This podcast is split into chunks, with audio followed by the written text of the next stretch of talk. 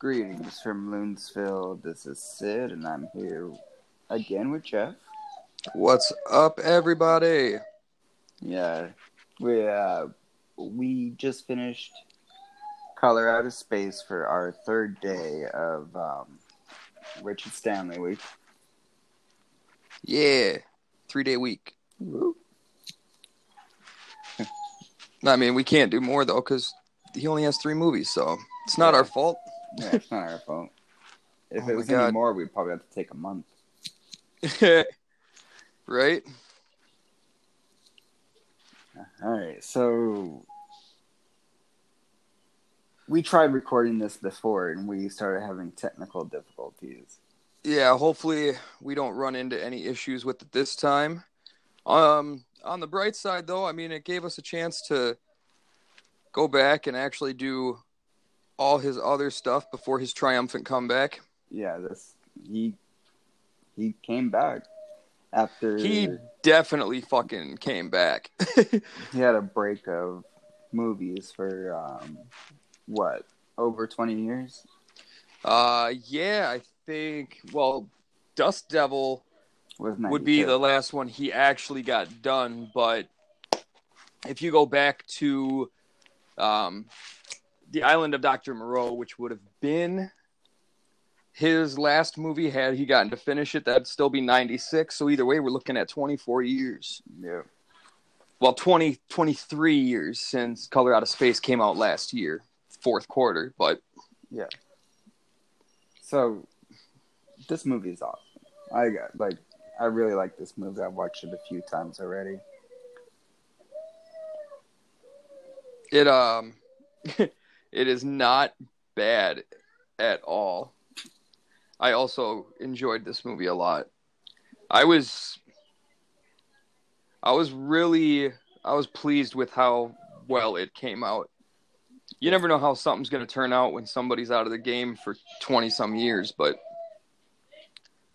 it was uh it's definitely yeah he came back swinging like he did Yeah. he definitely came back swinging. he chose to do some. So this is based off of a short story by H.P. Lovecraft, but they modern modernized it, but it still feels like it's H.P. Lovecraft. It like it's a really good adaptation of. It's not only just a really good like Lovecraft adaptation; it's just a good cosmic horror because I think this has to be one of the best ones even in the cosmic horror genre that I've seen. Um I would not I would not disagree with that. I mean, I like The Void and stuff, but like, I I think this movie is a lot better. I like the how it's small and um, just gets both of my favorite movies of 2019 where both of them are just about descent into madness. Hmm. My I don't know. If I had to go with the cosmic horror movie, I would say my favorite would be in the in the alien world. I really like um I like um all of Giger's artworks and I like Oh yeah, those. Ridley's fucking direction and his his set design and shit. He's really strong for building a fucking a an on-set world that helps both the the cast, the crew, everybody feel like they're really there, but it also relates or not relates, but it comes across on screen as extremely realistic.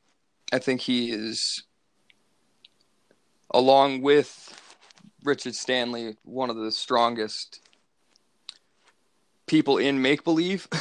I don't know how else to put it. Like, they really do a good job of bringing you to where the movie is. Uh, they're down there with Daniel Tiger and all that shit. Yeah, they. I don't- even know how to describe it. You know what I mean? Like, They're just really talented filmmakers. There's Yeah. a, there's a lot of really talented filmmakers that could balance the story and have knowledge of what they're adapting and stuff. And then you have ones that are not that great at all. So this is the first movie in a planned trilogy of H.P. Lovecraft movies by Richard Stanley. Yes. and it kind of got me excited to see what else was going to happen in this because this isn't like a it's not a shared universe this is a complete story like it's beginning to end a complete story so it's not sequel baiting or anything like that it's No, all of his H.P. Lovecraft stories will be singular in the aspect, I mean, that they all have their own world and plot line story. None of them are part of the next. well we don't know if they're gonna Yeah, I guess I, I don't know what he's going to do with uh, whatever he does next, but but it's not this movie didn't end like it's gonna continue later. This is a complete story and then the next one's supposed to be dunwich horror. So it, it's in a lovecraft universe but there's things going on. It's not like a marvel movie where you know when that ends they're gonna have to continue off of that and you're waiting for a team up this is they're all in the same universe and it flows pretty well and it's not um it's not sequel baiting. That's kind of what i wanted to Yeah. say it's, you're not looking for a color out of space too, because color out of space is over. You saw the story. You might be a little confused about the ending but the story itself isn't. Nothing jumped out of the ground and grabbed somebody and then it went to credits or anything. yeah, no. He doesn't really do that. No, his stories just end. Yeah. Usually quite epically. Yeah, so I mean, I don't know if I would say quite epically, but they usually end very strongly, I guess I should say. yeah, or they just You you get complete closure. You know what's what's going on, what's happened. Or if it's a part of a cycle and then it starts a new story. Like the it's kind of like eh. I I really like this movie, so let's talk about this movie. And I'm really excited for the Lovecraft trilogy because I'm a big Lovecraft fan. So Yeah.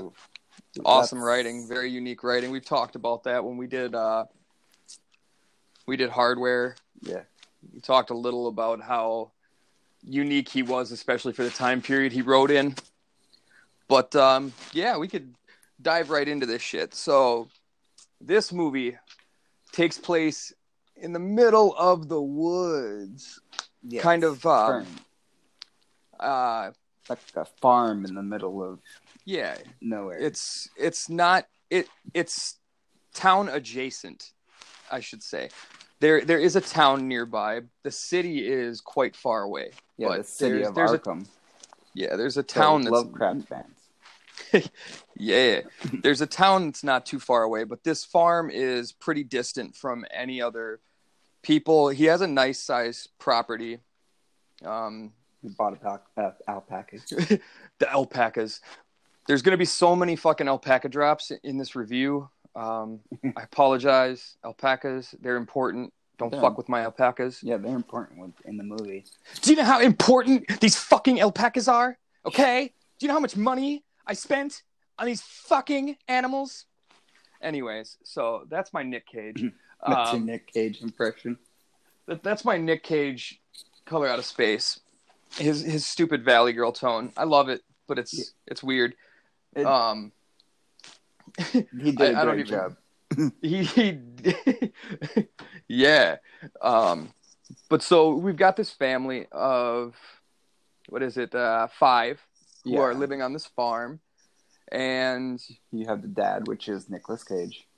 yeah you got the dad the mom Nathan. the daughter two brothers And then you have um, jakey and Lavinia Yeah, Lavinia is the like the Wiccan. Yeah, she's a little witch. She's sweet. She's We'll get into that. Girl. And then um, her Jake. older brother is a stoner. I'm guessing. Yeah, I, he's I'm guessing pothead. he's older. I'm guessing. he's Yeah, older. he. Yeah, I think he is the eldest. I'm not sure either. They don't really touch on it, but they they give him the responsibility. I don't know if it's just because he's the male or what. But um, you got them. You got a meteorite crash. You've got the a color that comes out of the meteorite that infects stuff, starts changing the world around it. But the You gotta- youngest doesn't really have a like a regular role. He's not like the witch or the. He's just Well- a kid. He's the fucking odd one out. Yeah, he's just a kid. he's got a role. You got the weird neighbor on the farm that starts taking, you know, more screen time. Well, not really, but he he starts playing more of a prominent role after the meteorite crash. And you got well. some cops and you got some town folk that you see here and there, and Yeah, pretty much the mayor, the, and the Yeah. um, hydrolo- hydrologist, the hydrologist whose name is Ward Phillips. Ward. Yeah, that's the plot line is really simple, much like any other Richard Stanley film. Even though this was a H.R. Lovecraft's short, HP. I just said H.R. Yeah, you did. I'm I'm totally making a fucking emoji right now while I'm doing this. I should stop. I'm setting my phone down. All right, we're gonna do this. All right, so yes, a Lovecraft short, HP, not HR. Fucking Orson Welles. Oh my god. Anyway, so it's it's a really cut and dry plot. It's not too in depth or intense. There's not a lot of shit to it. Meteorite crashes, world around it changes, shit goes bad. That's pretty much the plot. and the family starts going nuts Oh yeah. Well, almost immediately. Well, they were get into all nuts of that before. with the fucking the detail breakdown. well, they were. Um, Yeah, they, were, a little fucking out there. Yeah, they were out there. They were a little dysfunctional They- from the start, but you could tell they loved each other. Yeah, they they touch on that. Um, I think the mom had cancer. Yeah. and she had just won her battle with cancer. Uh, she had it surgically removed. They don't really talk about it a lot, but there are notations about it in the movie, and then there are some jabs that get thrown out after shit starts getting toxic between the family. Yeah, So you could kind of put that together by watching the movie. Um, but so the movie starts. Since we ran through the plot, I guess we could detail the whole entire movie. I don't know um, how much do you want to do spoilers? Because I mean, we, we could we could go through all of it, or we could cut some stuff out. I mean, the movie's been out for a while, but it wasn't really released theatrically everywhere. So I mean, it's it's up to you. I'm cool with it either way. Let's go ahead and spoil the fuck out this movie. All right, cool. Yeah, because it's a good film. I want to go through all of it.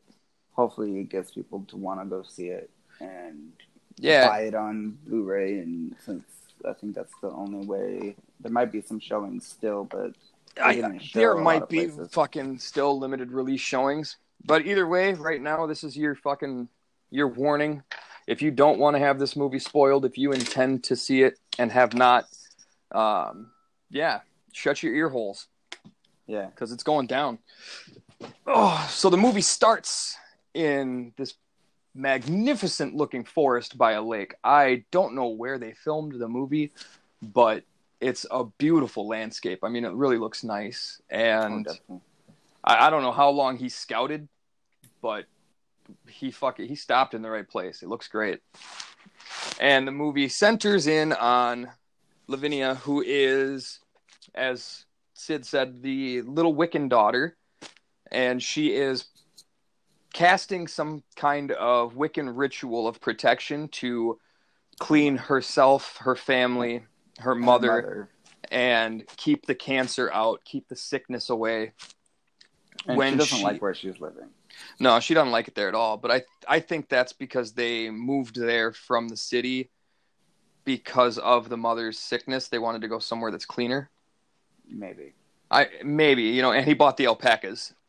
Alpaca drop number Well, five. I think um, her his um father the, the yeah, the, the the grandfather, kid. the father of Nicolas Cage, owned the farm, and yeah he must have recently died and they took over the farm. I mean, it, it, that's possible too. Um, a lot of people, when they do contract cancer from being around uh, cities and stuff like that, they tend to want to go somewhere cleaner, suburbs or shit like that. So it's either that you know they wanted to move away from pollution, toxicity for her, or his dad did recently pass away, and now they were taking over the farm. That Or and both. alpaca drop number six. Um, Or both. yeah, or all of the above, you know, alpacas. So Alpacas. when she's casting this ritual in the woods, it's um it's a really wonderfully performed scene by the way. I think I think that little actress, young actress, she's not really little.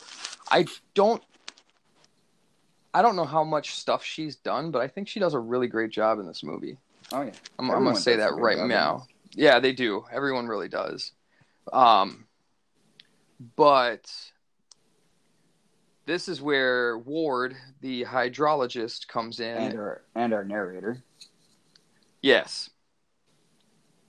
Um, and we start off with them interacting, her telling him to get off of her property and asking why he's there, and him introducing himself, stuff like that, saying that he's there to test the water, which, by the way, is clear and looks nice. I only say that to foreshadow the fact that later it does not. um, all the water looks really clean. Everybody's drinking it. It's good stuff. Huge, huge greatness. Um, so they head up to. Well, actually, they part ways. He goes back to wherever he's going to test the water. She gets on her awesome looking horse. Comet.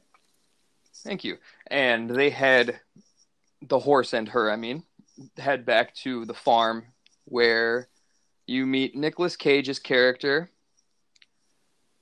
I can't remember his name. Nathan. Yeah. And um, also the mother as she's riding up on the horse. And then, you know, he tells her to go find her pothead brother. Yeah. he doesn't actually. He tells her to go find him. And she's like, he's probably getting high. So then we meet them. They all end up going in the house to eat. And we meet little Jakey, who's sitting there Everybody's at the dinner table. They have dinner. It's a good meal. Everybody's real friendly and nice. a little out there, Yeah. but I mean, they, they really just remind you of a regular family. They're, Yeah, just- they're nutty, but they're um, that's they- that's they pretty much my fucking family right there. Yeah, they care about each other. Like They're actually a little less crazy, but um, so that is about it for positive interactions and clean moments in the movie.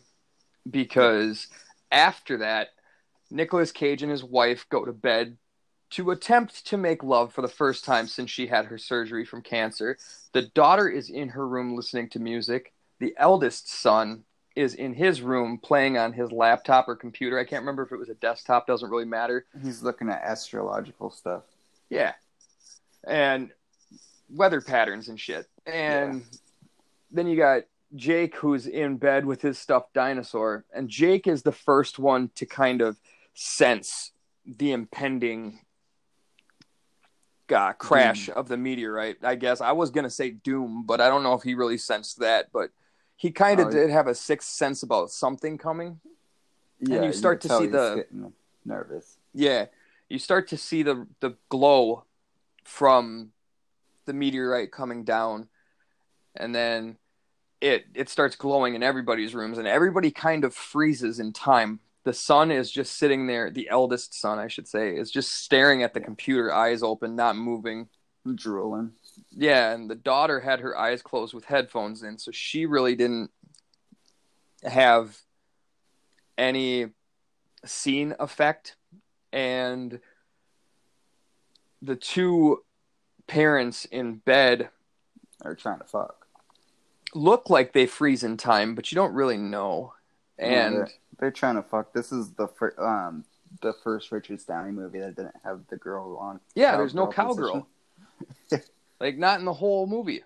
Yeah. This is the only time you see anyone trying to fuck and they're not even naked. Yeah, in a Richard Stanley film. Yeah. Look at the change in times. No cowgirl. It's it's a terrible, terrible offense. And so the kid goes out and he's like, "Mommy." yeah, he's sitting in the hear- hallway as the meteor Boom. crashes. Just bang. And it, it hits The- hard. The whole house shakes. And nobody fucking cares. Like they hear the boy screaming, they come out and they're like, "Oh, it's a nightmare." Well, that's when um they don't know what it is. When they hear him scream, like right after it goes boom, and everyone's like, "What the fuck was that?" Yeah. But the color, no one notices the color, and no one knows the blinding light coming through their window. It takes the sound of it hitting the ground, and then the kid screaming for anyone to wake up. I guess if you want to say that, because they're probably no. That's a a good way. Come to, wake up, whatever. they're probably in a stasis where they don't notice anything until the sound and the scream. Yeah. Because you could tell like with the um the sound of the movie it kind of goes like and then boom! So it's but you learn later on that that's because the color or the meteorite kind of affects time. So maybe it Yeah, I think it paused their perception yes of time or if not time itself. I think I think it's more of a a temporal thing. Like it just fucks with your reality. Yeah. Or your sense of time, space, stuff like that more than it's actually pausing time. Not that time exists because it doesn't. It is a man-made construct. yeah but it, it pauses your perception of it Absolutely. Which we'll come back to a couple times because there are a few moments in the movie that it actually shows you in a way that time has been slowed, distorted, or just right out paused. So the meteorites there, and they call the the mayor and all that, and they come look at And the it. smelly police, you know, the guys that check out the stink. Yeah, I'm just kidding. No one else smells the stink other than Nicolas Cage's character, Yeah, I don't know what's up with his nose, but it bothers him the entire movie. and no one else could smell it. Well, and then this is where you find out that the mayor wanted them to sell their um, property for a dam. Yes, they wanted to sell the property to. I can't remember if it was to remove the dam or if it was to build the dam. Either way, that the, the property was going to be flooded. Yeah, the property is going to be flooded, and they're going to dam it. And um, so, no matter what, they're kind of fucked because the mayor doesn't want to do anything to help them. That because they won't sell the property when they had the chance and stuff like that. So she's kind of bitter. Yeah, the mayor's definitely a little uh, a little salt cakes over the whole not selling the property. So this is when um thing the news shows up, but as soon as this meteor hit, Nicolas Cage's character starts drinking, which I don't know if he had a problem with alcohol Um, before. I think Or- he did, but had stopped. I I can't remember. I I want to say that there's a little reference to it in the movie by the wife, but I'm not I'm not sure because he does he does drink only after the meteorite hits. Yeah, and uh, but they had it, so he must. Yeah, right. I mean, he had he had whatever he's drinking. I think he's drinking whiskey.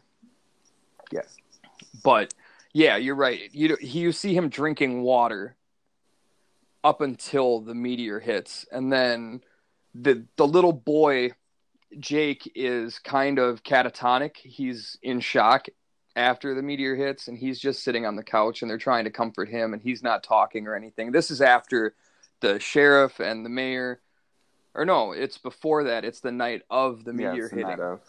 Um, he's not moving at all, and Nicolas Cage, instead of comforting him, pours himself a drink and starts drinking.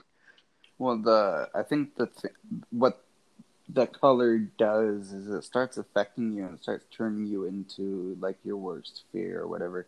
Your worst version of yourself. Yeah. Well, the, both the parents were always afraid of turning into their parents, so he's afraid of turning into his dad. So, after the meteor hit, he started turning into his dad. Yeah, he started being a shitty parent. He was distant, he was controlling, he was aggressive, agitated, pretty much all of the negatives you can be as a parent. He became the embodiment of everything negative And- that he saw from his own father. s- well, so did um the mom too. The mom um, kind of slut shames her the daughter, Yep. and but she like apologizes like soon after, like she realizes that she Well, they they both do in the in the beginning when it just starts affecting them after they have their outbursts or toxic interactions, however you want to put it.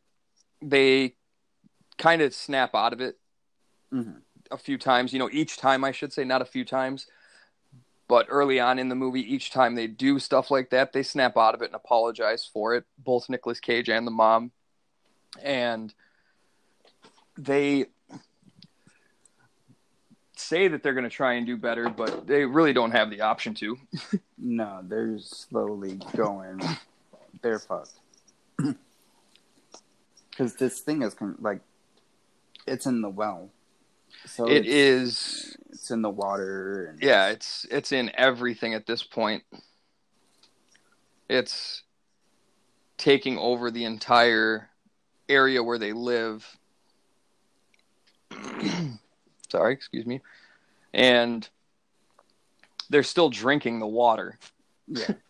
Well, And- the, they don't know anything about it, so they um they have the hydrologist who's going to do some tests because when they go when we meet Ezra, played by Tommy Chung, Tommy Chong.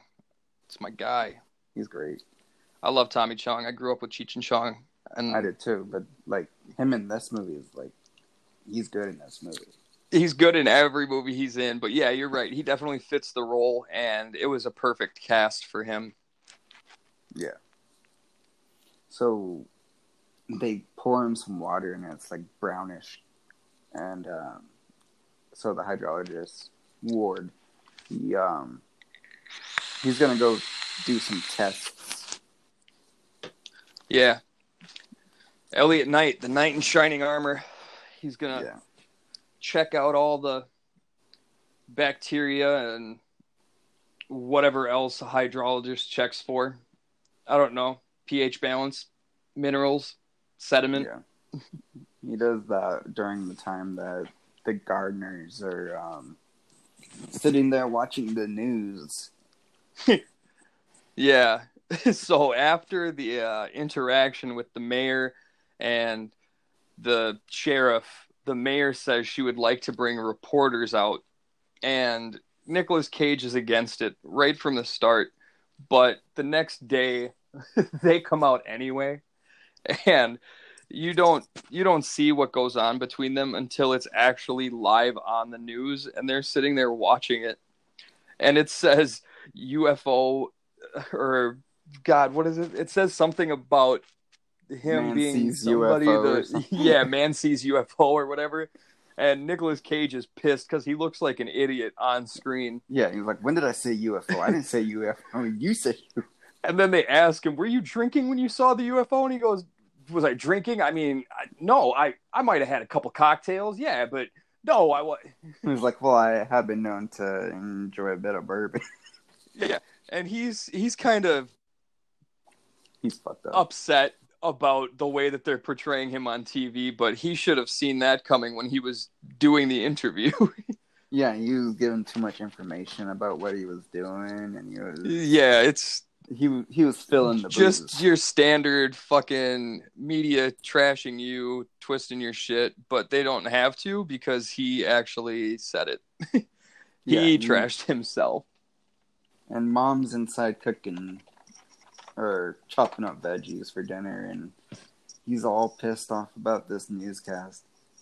Yeah, he keeps calling to her, telling her to come into the kit or the living room and watch, and and She's she's, just- the fuck out. yeah, staring, chopping carrots, and he's calling and calling, and she's chopping carrots, and he tells Jake, the youngest son, to go get her.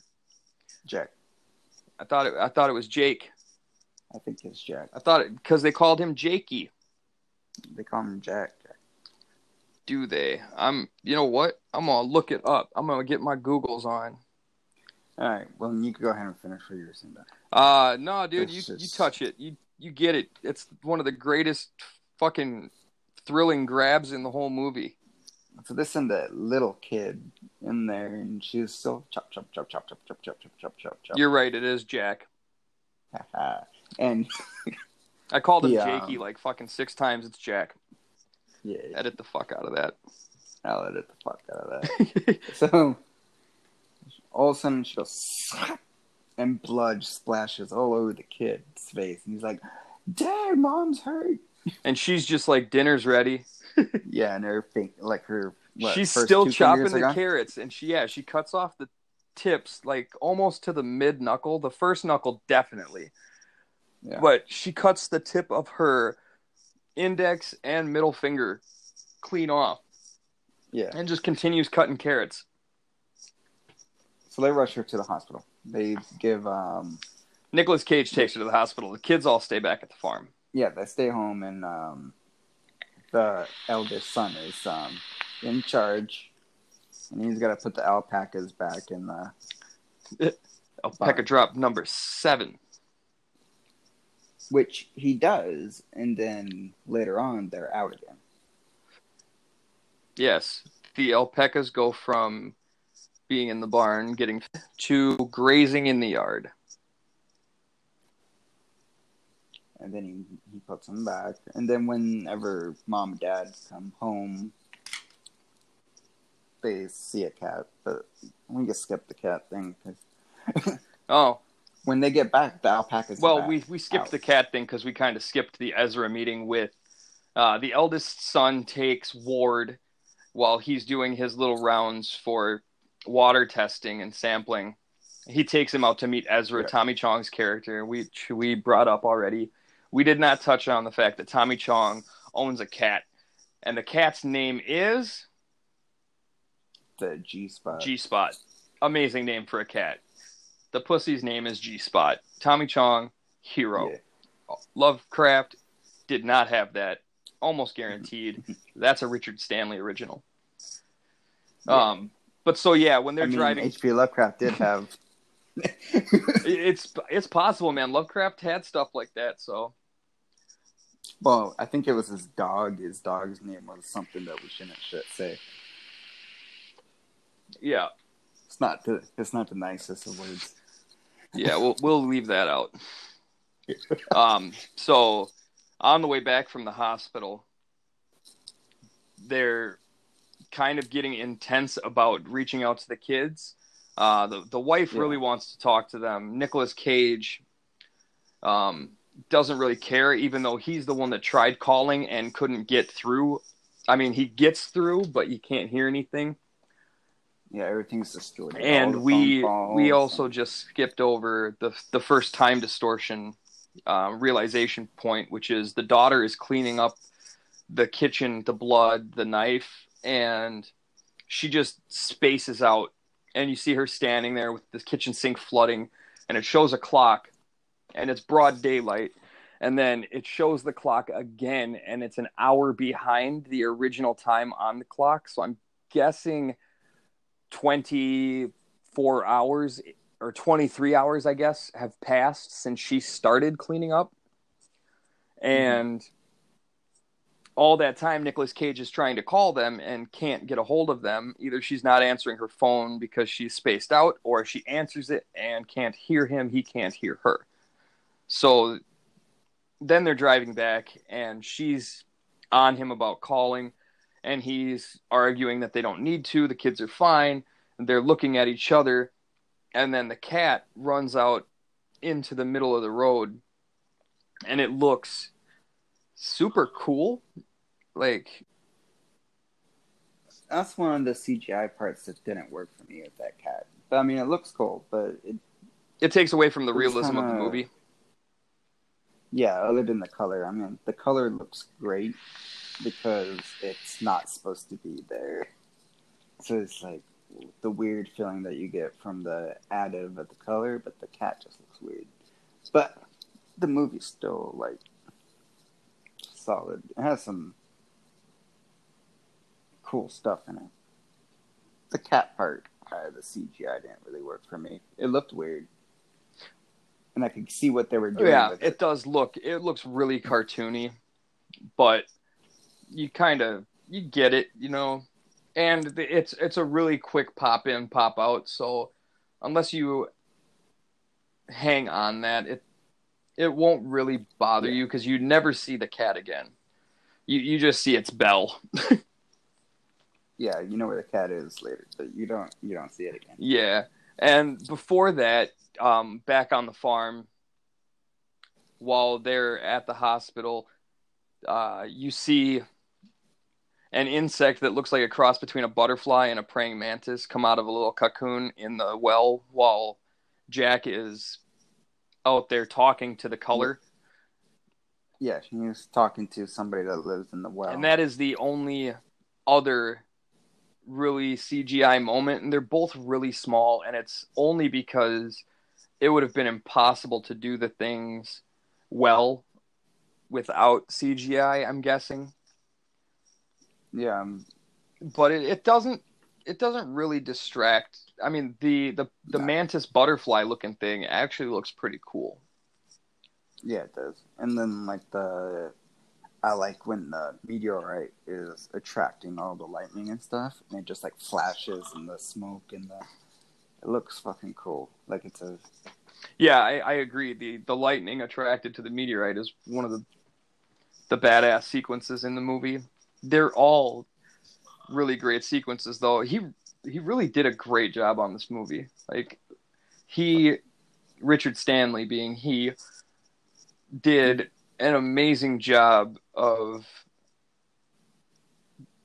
just detailing the scenes and coming up with everything. It there isn't one scene that feels like you could remove it or that isn't pleasing to the senses like it looks cool the audio is great I, I'm really happy we can't smell the meteorite, well only Cage could. but it's So he's Nick Cage is slowly. yeah, he is. He comes back from the hospital with the wife, and the alpacas are out in the yard grazing. As we already said, they got put away, but they're back out, and he flips the fuck out. Yeah. This is where he gives his little "Do you know how much these fucking animals cost?" speech, and oh damn, something went boom. Yeah, I dropped. Um, but so he yells at the son, he yells at the daughter. He brings the alpacas into the barn. Can't find the dog. yeah, dog. dog's gone. Sadly, the dog is Yeah. literally gone. Why don't you just get the fuck out of my face? Yeah, and then he, You know what? I'll just get out of yours. Yeah, he comes out with his harsh Valley Girl tone, yells at both of them again, and then he goes in the house to have another drink. Yeah, and then he's talking to his um, wife, and just like, I just went off on Lavinia. But he went off on both of them, but he just seems to get more pissy with her. He does, notably so.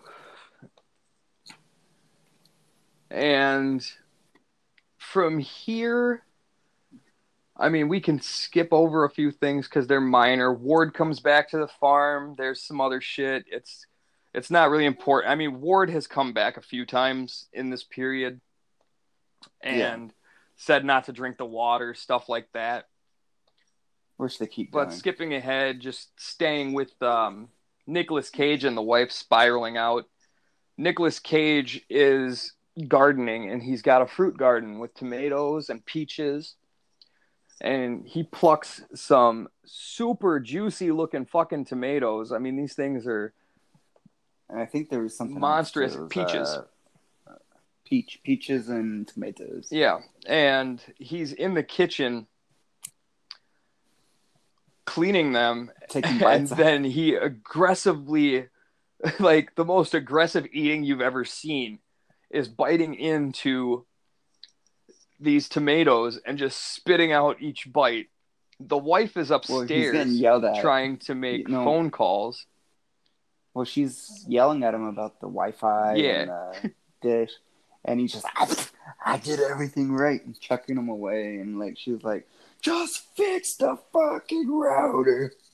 Yeah, their their dish, as she calls it, is not providing her enough signal for her work. She works online as an agent, I'm guessing, or Yeah, probably a broker. something like that. Yeah. Um, and her calls keep dropping because the interference, which everybody on the farm has been experiencing with electronics. Uh, we skipped Mhm. over a scene with Ward where his truck starts itself, then shuts itself off, and then the radio starts and stuff. Ward's scenes, while being awesome, are kind of minor Yeah, in the plot line, I guess. he, he's just the narrate. He's just narrating it. Like he knows what's been going on, but he's a side character where the movie's more focusing on the Gardner family. Yes. And so she's upstairs just flipping out about calls dropping, comes downstairs. Nicolas Cage, fruits, tearing into him, biting into him, starts freaking out about how he's been doing everything he can, followed every rule in the book, It and he's still just tastes like fucking slam dunking these shits in the trash can. I mean, he's he's throwing them away super hard. and then Mhm. she just starts screaming at him about the dish and fixing the fucking signal and how she's hemorrhaging clients and you could just see the toxicity in the family getting stronger and stronger and the apologetic undertone leaving like they stop Yeah. apologizing for shit pretty much right at this point and after this every time something bad happens it just stays bad and any any remorse that they do feel is left unsaid Yeah. So then the there's this big beam of light after you you see a little bit of what happens to the alpacas, but you don't actually see it until later. And they're running out of the barn because the alpacas, and this the color is shooting out, and the mom grabs the son, and they're covered in color. Yeah. The um well, the the two sons go out to the barn and they see the alpaca fucking mesh that we don't get to see for a little while. And then the color starts chasing them and they run away and the eldest son keeps going as the mother grabs Jack. And I don't I still don't know why she kneels down and holds him right fucking there when they're running away screaming like if you saw somebody being chased through the woods by a person would you hold them in place and start telling them it's going to be okay or would you get them the fuck out of there and then tell them it's going to be okay Well, the this color like burns and then fuses them together. Yeah. So this kind of shows you what has been going on with the alpacas. yeah i mean well it's it's foreshadowing what you get to see with the alpacas a little bit later. And it's definitely one of the cooler scenes. Um It's kind of like that Mountain Dew commercial that there's a GIF on the chat. yeah. Uh so they take the the wife's son as i will from here on out refer to them into the house put them on the couch lavinia comes in with her headphones on completely fucking cut up, she has carved runes for protection into her skin. And Yeah. that's also very badass looking. Um, Yeah, not healthy it looks at all. good. Do not No, do not cut yourself with a box cutter. I mean, unless you're gonna fucking do runes. I guess. If you're gonna fucking runescape yourself, do it. I also will be from here on out referring to people that carve runes into their body as runescaping. RuneScape. So she sees them and screams, and that's when you first get your scene with what they actually physically look like, and it's it's really cool and unique. And the little boy is fused into the mother's back. And they're both just like groaning and sc- Yeah, like they're trying to talk. They get a couple words out, but they can't really speak. It looks like they're having trouble breathing. They don't have any motor function. They can't walk. Their arms are just kind of twitching and flailing. And then the, the sunlight coming through the window starts to burn them. So they all wrap them in blankets and, as a family, carry them upstairs into the attic where they set them down on a bed. And they're kind of crying about the situation and wondering what the fuck is going on. And that's when you start hearing the alpacas in the barn. I, I don't know, like Yeah. agitated. I don't want to say aggressive, but almost in pain. I'm guessing definitely in Yeah. pain. And Nicolas Cage grabs a shotgun out of the closet. You're going to leave my family the fuck alone. And he goes out to the barn, and you get this awesome shot of all the alpacas' heads coming out of just a blob on the ground. You know, it looks like fucking Chet from Weird Science had alpacas Yeah. meshed into him. And it was not done with CGI, so it looks really good. It looks realistic. They don't keep the camera on it long, so it you can't really stare at it and pick apart anything physically wrong with Yeah, any of it, which is good and smart, and it, looks looks fucked up. realistic. And then Nicolas Cage just starts, you know, screaming and popping off shots, fucking blowing up alpaca heads. Which is, you know, you know how much these fucking animals Right, cost. He's more worried about the alpacas. shoot him in the face. like blowing them apart. But the thing is, is you see him reload Yeah. every time too. It's not like one of those movies where you're just able to shoot as many bullets. Yeah, it's not like Dust Devil, which we just did, where the dude is just popping fucking round after round, shell after shell, never reloading it. Which is cool because I do appreciate it when people put reloads Yeah. into movies. Especially like they started really paying attention to it in action movies, but not so much in Well, other films. You'll see him reload once, it- and they still have unlimited bullets. It, it makes me happy to see the reloads. It's a minor detail, but it's a detail that, you know, if you don't throw in there, it kind of takes away from the realism. Yeah, Because you're just like, how, or, you know, you could just have the sound of somebody reloading and that helps. But a lot of the time, people don't put it in there. And after he headshots all the fucking alpacas, he goes back into the house and he tells the kids to get out of the attic and says he's going to handle it. Mhm. And they both say they're sorry to their mom. The eldest son tells his dad that he loves him. Nicolas Cage puts the gun up to his mother's head and boom, does not kill her. Yeah. He can't do it. he kisses He her. fucking breaks down, starts making out with her slimy mouth. yeah.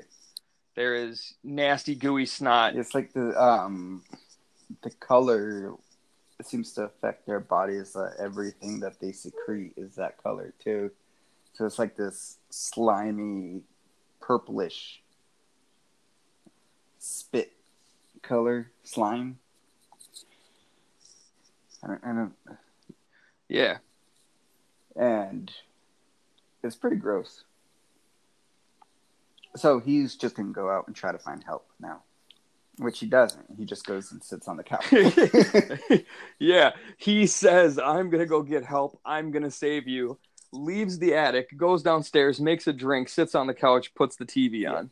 I, but he's by now he's just fucked up in the head, and he's just like, He thinks he's talking Yeah, between- to his family. I put on your favorite movie, and then Yeah, between uh, the color taking over and his, you know, understandable psychotic break from seeing his wife and son mesh together, he is, he's beyond fucking gone mentally now. There's no saving Nicolas Cage at this point. Wow. And then um, then Ward and the sheriff come back because they saw the alpacas. Well, they didn't see the alpacas. They saw the bodies. Ward and the sheriff start coming back because They saw the bodies of the alpacas. well the um the the people that brought animals meshed together in a truck Mhm.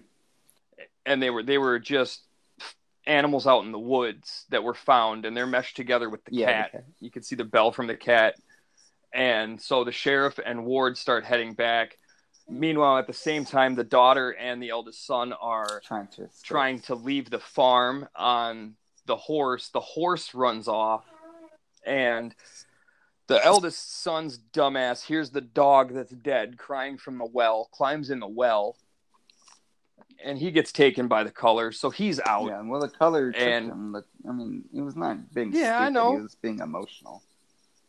Yeah, well, that's also stupid.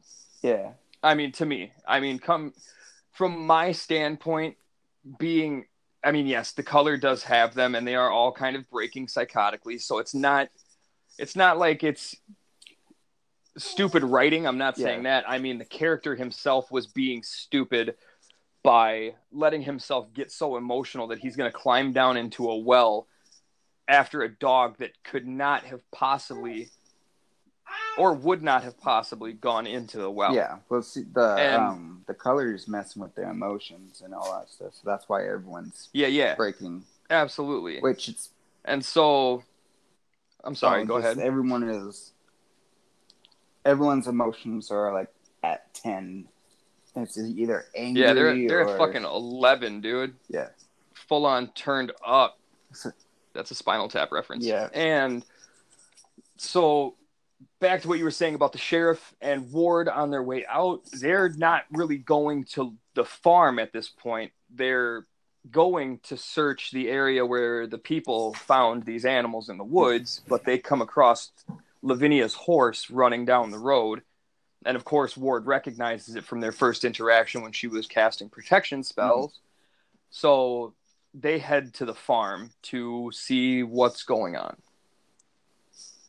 And it's um it's Nicolas Cage who comes to the door with this weird rash that looks almost like he's turning into the plant thing from Creepshow. Yeah, he's um. It slowly gets worse throughout the movie. We haven't really been. Yeah, we haven't really touched on the rash because it's it's a minor thing, and I mean, if we're gonna do spoiler alerts, we're gonna spoil the big shit, not the little. But he's got this rash that looks like wood, like bark, forming on his arms. It's almost leathery snakeskin looking Yeah. shit. And the sheriff and Ward knock on the door, and he's like, "Oh, I'm just watching TV with my family, and the living room's empty. Nobody's there." He's batshit out of his mind he's right now. Lavinia up in uh, Lavinia up in the room with the mom, and this Yeah, you're right. We skipped over that. throws Shit. her fucking in the attic. Goes feature buddy. The day ADD reviews. Yeah, well, Um, it's the color, man. It, it is the color. There's there's so much going on in this movie, and it's it's all worth talking about. It's hard to stay on track and not catch yourself missing something that's worth notating because the entire movie is worth noting. Unfortunately, you, you try to rush through something so it's not two and a half hours long, and we're already approaching an hour. Well, the Um, the thing is, is the um, this movie is hard to um, you're not going to get everything out of us explaining the entire movie. You're it's a movie. no not at all and that's that's what i'm trying to say too is you know we want to touch on everything and really go into the detail of the movie because the details of the movie are very rich they are very um, purposeful and everything is worth you know its time on screen. But unfortunately, unless you want a four-hour podcast talking about Color Out of Space, which I would gladly do, we're not going to do it. Um, so yeah, we skipped over Lavinia after the brother climbs into the well. Um, she is approached by Nicolas Cage, who's yelling at her again, freaking out, and then he kind of like takes a pause. He doesn't really apologize, but he's just like, you know No. what? We're a family. and you know what families do? And he drags her to the fucking attic and he locks her in the attic screaming, Now feed your Yeah, mother. he's like, no, I'm not a monster. I'm not my father. Yeah, he's totally being his father. He's more talking to himself, apologizing to himself than he is to Lavinia at this Mm. point. And once she's locked in there, that's where Ward, the sheriff, show up. Cut back to them in the kitchen foyer area, whatever you want to call it. I don't know what it's called. Uh, the fucking entry to the house. Yeah. It's right next to the kitchen. Um, they hear Lavinia screaming from upstairs, and they run up there and they kick in the door to the attic to find the mother's son. Trying to eat it. And he it looks like a cockroach kind of thing at this point. Like they they've mutated even further, and and it's hungry. she's trying to eat Lavinia. Like they have her pinned down, just trying to nip at her face. It's it's kind of gruesome and awesome. Like it looks great. Yeah. It, it does. Like it's another one of those. I, I don't know if it's a live action entirely. I know there's a CGI blend to get the mother's face on there and everything. Yeah. But I don't know if they had the body of the insect or the insect body rather built or if that was all CGI. Either way, it looks great. It's it's a darker area, so you don't have to worry about it looking too unrealistic. But at the same time, it looks textured properly. Like sometimes when you do CGI, everything looks wet, which annoys the shit out of me because nothing is that wet. um, phrasing, and so they they're standing there stunned because they haven't seen any of the really creepy shit yet aside from the animals and Nick Cage just comes in. and Nicolas shoots him. Cage comes in and fucking blow, dude, headshot, and then puts the gun up to the son's face, shoots him too, and then just starts laughing. Yeah. and goes, "They're not my family." And then he walks And out. goes, He's sits just on the done. couch. He leaves. or he sits in his chair. He's gonna have another Yeah. drink, and it's weird. So they're starting to notice all this weird shit that's going on, and they figured they're gonna go check on Ezra. So they go and he's been recording. Well, before they go check on Ezra, the Oh, they're all gonna leave. Nicolas Cage and the daughter and the sheriff and Ward are all leaving the house when the color starts coming out of the well towards them. And Nicolas Cage raises his shotgun towards the color, but Ward and his daughter are in front of him, and the sheriff being behind Nicolas Cage thinks he's aiming at Ward and shoots Nicolas Cage in the back, well, now right where his that heart makes is. you wonder: Did does everyone see the color, or is it just Nicolas Cage? Because no one else is like, wow, other than Nicolas Cage, is like the color. I think that that moment, I think Nicolas Cage was the only one that saw it because Ward and Lavinia were walking towards it, and the sheriff definitely didn't see it because he might not have shot Nicolas Cage at the time. And after Nicolas Cage drops from the gunshot wound to his, you know, heart, spine, the color sinks back into the well. So I, I'm glad you brought that up because I, I thought about it, but I wasn't sure either. Well, some of the stuff, But hearing it out loud, that actually some of the stuff sense. you don't know what the other people are seeing. Like, um, even with the mom son, um, trying to eat Lavinia, you don't know if that's actually what the sheriff and um, Ward are seeing. Because once they shoot, once he shoots him, they look at him like he did something. Like, what the fuck? Yeah, this is true.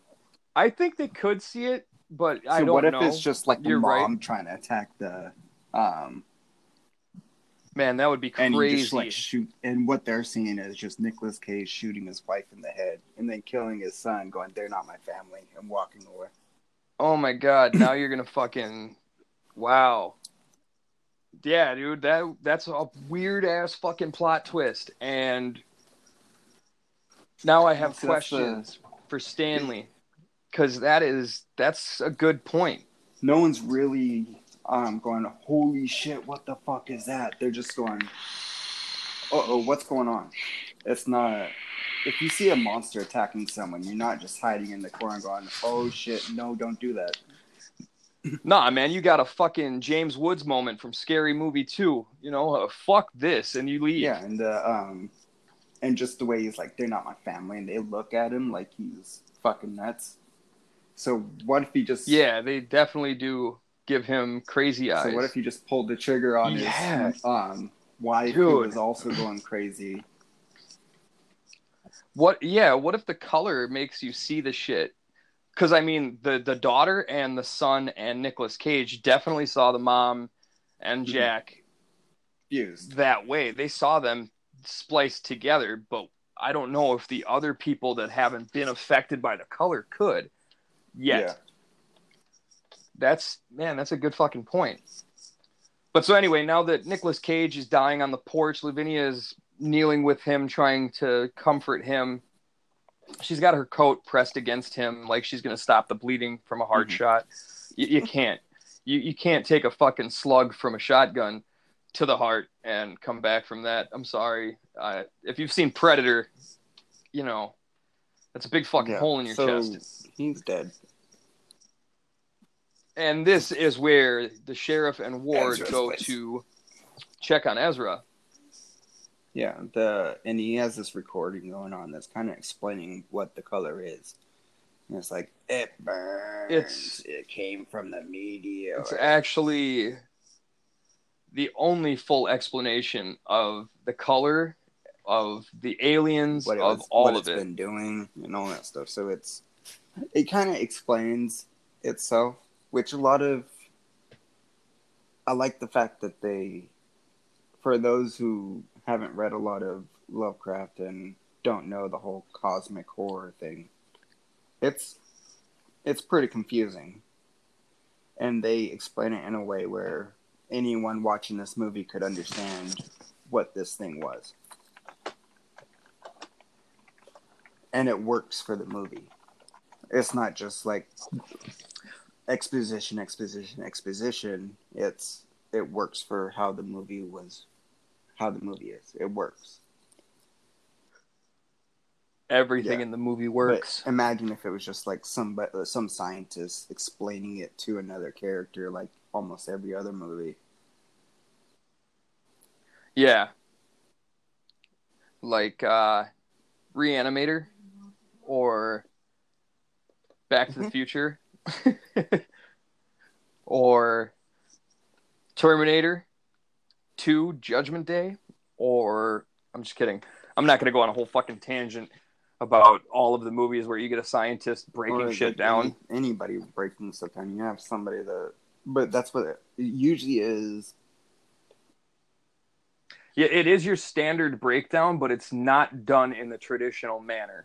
And it's really it's a really cool visual scene too because the entire time you've got the Memorex playing from as we're recording it, but you also have Tommy Chong's lifeless body sitting there in a meditative position. And they're just they're looking at him and the shack and everything as it's telling you all of the stuff that's been going on.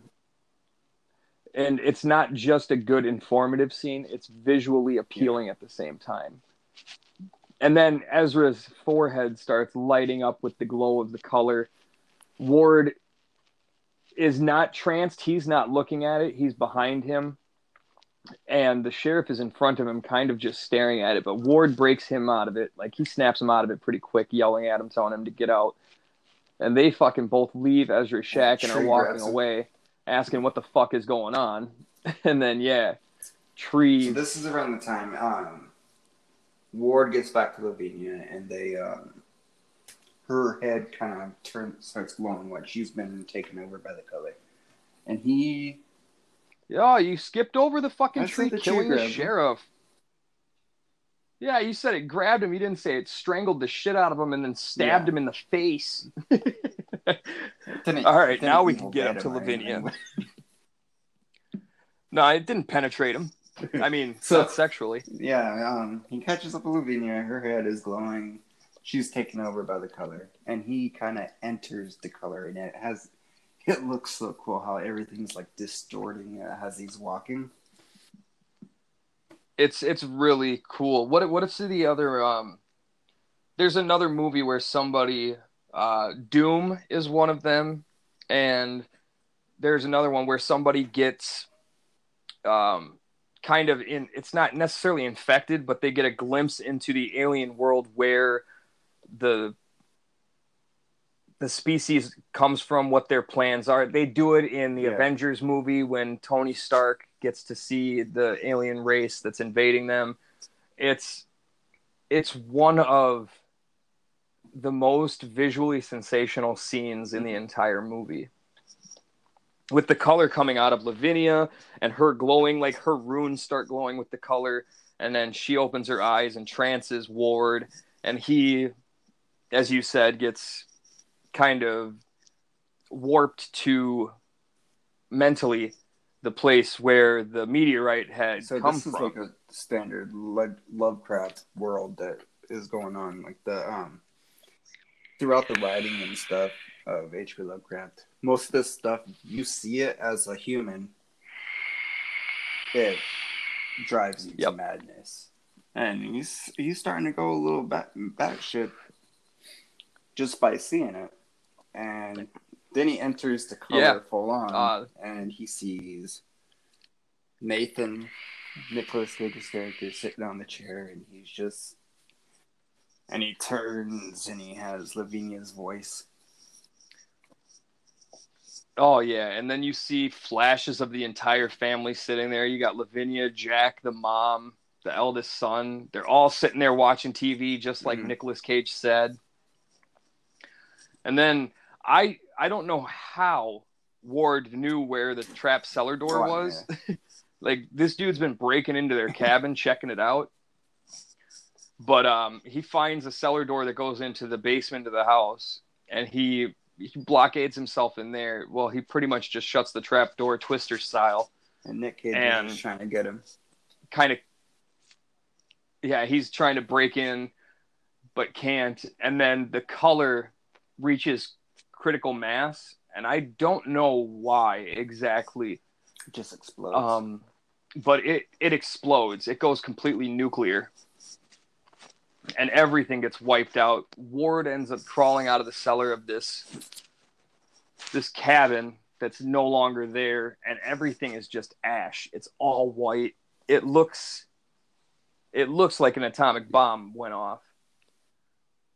and it's and- green all the way around it. the entire like you get a really great um, zoom out scene. I don't know if they did it with a drone or if it's all just CGI. It doesn't really matter. It looks pretty great. And you get to see the devastation in full from the explosion and the entire area that the mayor wanted to buy is now just a Yeah, field of ash. The mayor does end up getting. It's turned into the dam. Yep, our final scene of the movie is our narrator Ward standing on the dam talking about how everything went down and He's never gonna drink the water. the aftermath from the explosion. And yeah that he's never drinking that water. And it's it's a really cool close to the movie. Like the the entire sequence with it's it's a great climax. Like there's a lot of build up through the movie.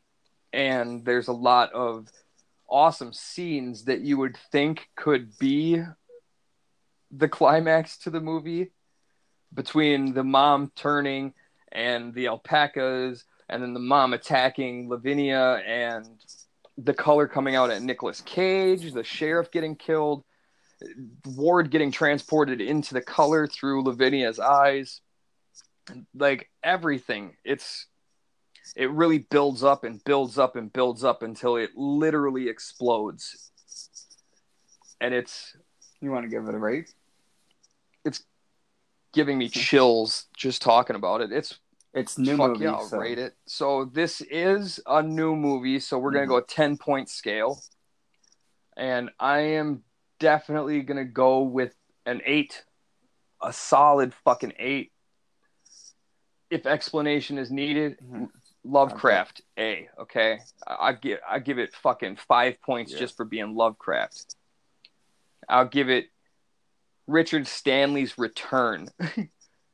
the the acting, the CGI, the fucking live action shit, the just the whole direction of the movie, the build, the intensity, the writing, it's it's definitely one of the most must see movies of 2019, if not the most must see movie of 2019. And I have a few. I, I really liked quite a few movies that came out last year. And I've, I've said it a hundred times probably. I know I said it a bunch of times when we first recorded this episode, but I really wish it would have gotten a Yeah. bigger, wider theatrical release because I would have loved to have seen this in theaters. I think this movie would look Oh, amazing on definitely. IMAX Hopefully, screens. the personally, Dunwich Horror gets to see a better release. yeah, I agree. I I really hope every movie Lovecraft related gets a bigger release, and I definitely hope that any of the Stanley projects to come get wider releases. I don't know why this one was so constricted, but it's it definitely deserved to be Yeah, everywhere. I would definitely give it a nine out of ten. Um, for a lot of the reasons that you Nice. said. So, um, go ahead and cut this short and tell the folks where they can find you. Absolutely. You can find me on all social media at Jeefbird, G E E F Bird, or my personal favorite, the Slasher app for horror lovers. It's a wonderful community of people interested in, working in, or just fans of horror. Um, yeah, I suggest if you are into horror, if you're into this podcast, if you're into just any of the shit we talk about, you you belong there. Or if you just Yeah. like to watch horror movies, I mean, just check us out on Slasher. I know uh, Sid is also on there. You can check Slippery him out at Slippery motherfucking eats people. Cannibal. And then slippery underscore cannibal. and slip underscore cannibal on Twitter. Yay, did a Twitter. Yay. he did a tweeters.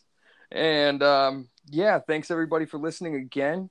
We are happy to have you, and we will catch you later on. We're gonna do Night of the Demons one and two for a group watch, and we're gonna review those. Check that episode out. If you didn't We'll before you checked this one out. like we did with the Rabid movies. Yeah, absolutely. We're gonna do that. So we'll see how that format works. I mean, it worked all right with Rabid, so we'll see. Yeah, it'll it'll work out because I mean we're it's it's a an original and a sequel, but it's gonna go well. We could do it. All right. Have a good one, and we'll see you next time. Stay scary, fuckers. No, I'm just kidding.